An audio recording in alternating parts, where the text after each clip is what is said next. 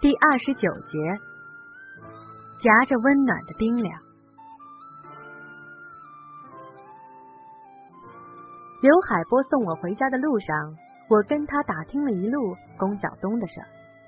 我知道东北打架闹事的人有的是，全国人民都知道不能跟东北人交好。可黑社会这玩意儿是电视上的吧？真有？票友也是香港那头的吧？东北能有？我问刘海波。我上高中那会儿，打死人那人算不算黑社会的？刘海波一笑：“你知道什么叫黑社会吗？就是有组织、有巨额利益收入的，政府法律都不能容的组织，有的连军火都敢折腾。你说那个，最多是个小混混，连黑社会的门他都迈不进去。”刘海波咬文嚼字的给我扔出来一个黑社会的概念，我脑袋里琢磨的是古惑仔那里边的镜头。我忽然疑惑的看着刘海波：“你哪知道这么多东西的？都是龚晓东教你的？好歹你也是一人民教师，啥时候变成这样的？”刘海波摸了摸鼻子。当年我念中学的时候，十六吧，好像让人砍了四刀，一刀都没躲，你信不信？啊？具体怎么回事，我也不跟你说了。反正我就是想告诉你，其实我也不是什么好人。别看我混进教师队伍这么些年，看着挺好，其实我这人不咋地。你特吃惊吧？我异常惊讶的停住了脚步，像不认识刘海波一样。我认识他八年了，他是打架打出来的？不能吧！我脑袋想掉了也想不出来，刘海波打起架来什么样？上大学就学老实了，也不愿意惹事儿了，觉着挺没劲。后来当了老师，就更安分守己。跟原来一点都不一样了。当时考师范的时候，我就合计，往后我要当老师去，不能让比我小的孩子走我当年的道。要不是我自个儿有那么一段经历，我也不能这么照顾小东。我可不是什么圣人。刘海波跟我说，他现在是跟黑社会那帮人毫无瓜葛，但他跟小东。是铁哥们，这绝对没得说。他说小东是个特讲义气的人，当年要不是年少轻狂，绝对不至于把好端端的前途毁了。我还记得当年龚小东出事的时候，刘海波对我说：“他的前途算全毁了。”当时他的表情很沉重。我还以为那是老师心疼学生，还在心里偷偷佩服了刘海波一把。我说：“龚小东他爸，怎么说也是政府官员，他怎么就上了道呢？”刘海波像看三岁孩子一样看着我，眼光中居然带了一丝慈祥。他拍拍我的肩膀说：“小姑娘。”你不知道的事儿啊，太多了，往后慢慢学吧。我告诉你，这个世界没你眼睛里的那么美好，险恶的事情多了去了。在你眼睛里，爱情就是一切了吧？别否认，我知道肯定是。可除了爱情，有太多事儿了。人要是光有爱情就能活着，那就好了。我歪着头看刘海波，轻轻笑。我发现你跟看起来的不太一样，把自个儿伪装的挺好啊。八年了，我愣是没看出来，够阴险的你。那你觉得好是不好呢？说心里话，刘海波跟我说起这些，我是吃了一惊的。我没想到这么文质彬彬的一个人，当年是让人拿着片刀砍的人。我也没想到他当初是那么一个人，现在就能彻底变成这么一个人。他就能说不去掺和那些事儿就不去，就连和小东这种情深意切的交往都是干干净净的。刘海波说：“小东的事儿从来不找他，他有事儿也从来不找小东。朋友就是朋友，讲的是感情，而不是别的。”我越来越佩服刘海波了，他跟以前不一样了，或者不如说，他在我心里的形象跟以前不一样了。你都跟黑社会扯搭上了，那能好吗？我口不对心，言不由衷的说着，不看他。刘海波没有反驳，转了话题。你知道刘四老爷吗？我听说过这人，东北响当当的人物，十大杰出青年，还是市人大代表，牛得很。年纪不大，四十不到，可好些人都管他叫刘四老爷。我也不知道为什么。当时我听说的时候，就觉着这名儿怎么听怎么都像老大的名字。他怎么能是那么一个看着挺有风度、挺有爱心、还挺有文化的杰出青年呢？嗨，对了，怎么又冒出来一个姓刘的？我跟姓刘的还真有缘。知道，还人大代表呢，不是？小东是他保镖。啊，政客还要保镖？政客？刘海波看我的眼神又变成看孩子的眼神了。那是蒙人呢。他要不是什么十大杰出青年，什么市人大代表，他能干他想干的事儿？于是刘海波给我讲小东为什么上了道，又为什么从此脱不开身。我直听的是瞠目结舌，手脚冰凉。在这以前，我从未想过世界上真会有黑社会这码事儿。真的。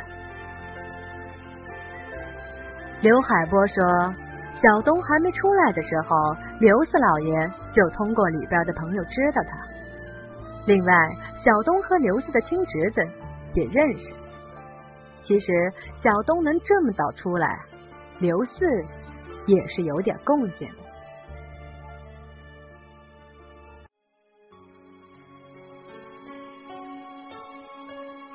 听课网，有声的世界，播客的天堂。我的听课，你做主。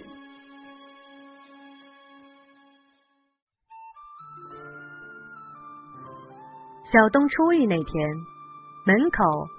一辆奥迪 A 六在等着他，刘四亲自来的。小东那时候除了自己一条命和下手狠之外，别的什么都没有。刘四领小东走了趟广东和上海，算是领小东见见世面。再加上每个月的好烟好酒供着，小东还真有点受宠若惊了。当然，天下没有白掉的馅饼。小东很快就开始给刘四干活了，也迅速成了刘四的得力助手。小东一副斯文样子，还近视眼，平时戴一副眼镜，可动真格的时候，谁看见他都打颤。小东现在在道上也算小有名气吧，一般三四十岁的老人都知道刘四老爷手下有小东这么一号。那个刘四老爷。前两天还上了新闻呢，在太原街开了一家巨大的超市，狂好的地段，叫什么洋的我忘了。就这么一人，能是黑社会的？刘海波叹了口气，转而意味深长的对我说：“小东是好人没错，你跟他交朋友我没意见，但他的事儿他不说，你别打听。”最重要的，别跟着掺和。你见他的时候，最好有我在，懂了吗？我哈哈大笑。刘海波，你忒神经过敏了吧？我是什么呀？人家能把我怎么着啊？刘海波可没笑，停下脚步，站在我面前，盯着我的眼睛，对我说：“你是女孩，一不小心就能被人家怎么着？小东他也不是神仙，万一他保护不了你，你怎么办？我都说了，你不懂的事儿还多着呢。听我的，知道不知道？”我笑了一半的脸，在刘海波的目光里僵住。我猛然间意识到，原来这世界上有一种人，过着和我截然不同的生活。他们可能对我死去活来、看得比性命还重要的爱情根本不屑一顾，而我是一个想站在这个圈子外边往里瞧一眼的丫头。这一瞧，要是不小心，就能把自己折进去。可我又不能不瞧。我这种人骨子里是个极不安分的人，天生就对危险事物有兴趣。过后发生的事情告诉我，这种个性虽然危险，但其实并不一定是坏事。刘海波谈起小东的时候，总是用一种怜惜担忧的语气。他说：“不是我乌鸦嘴。”小东这是坐在火山口上，不定什么时候就栽了。你别看刘四现在这么拽，那是市里有人帮他压着。上头要是知道他这么个折腾法，他就吃不了兜着走。快到我家门口的时候，刘海波忽然问我：“还想着乐天呢？”我怎么也没想到他会有这么一问。脑子迅速的旋转，打算找出一个合适的答案。可没等我这笨脑子想出来，刘海波又说话了。刚才喝酒的时候，我看出来了。我知道刘海波说的是哪件事。在酒吧的时候，我、刘海波和小东，我们三坐在墙角的座位，我窝在最边上的角落里。有一阵子，我发现小东总盯着我看，眼神专注，还不说话，把我看得心里直发毛。正打算找个什么笑话转转他的注意力，他忽然间冒出一句：“操，下来不下来啊？”我下意识的回头看，真的是下意识，连半秒钟都没有停留。果然，我看见一只正在接网的蜘蛛。掉在我头顶不远的位置，我的心忽悠一下，觉着整个人像要飘起来似的，眼前一黑。我知道，我又在无法抑制的发疯的想念宋乐天了。刘海波在旁边淡然一笑：“小东，有个人我得介绍给你认识，这人在他念高三的时候。”在我的语文课上，当着一百多人的面，就像你这么骂了一句。当时他看见的也是蜘蛛，哎，没准就是你看见这只他爸。小东顿一下酒杯，兴奋的不得了。介绍给我，一定得介绍给我啊！真想认识。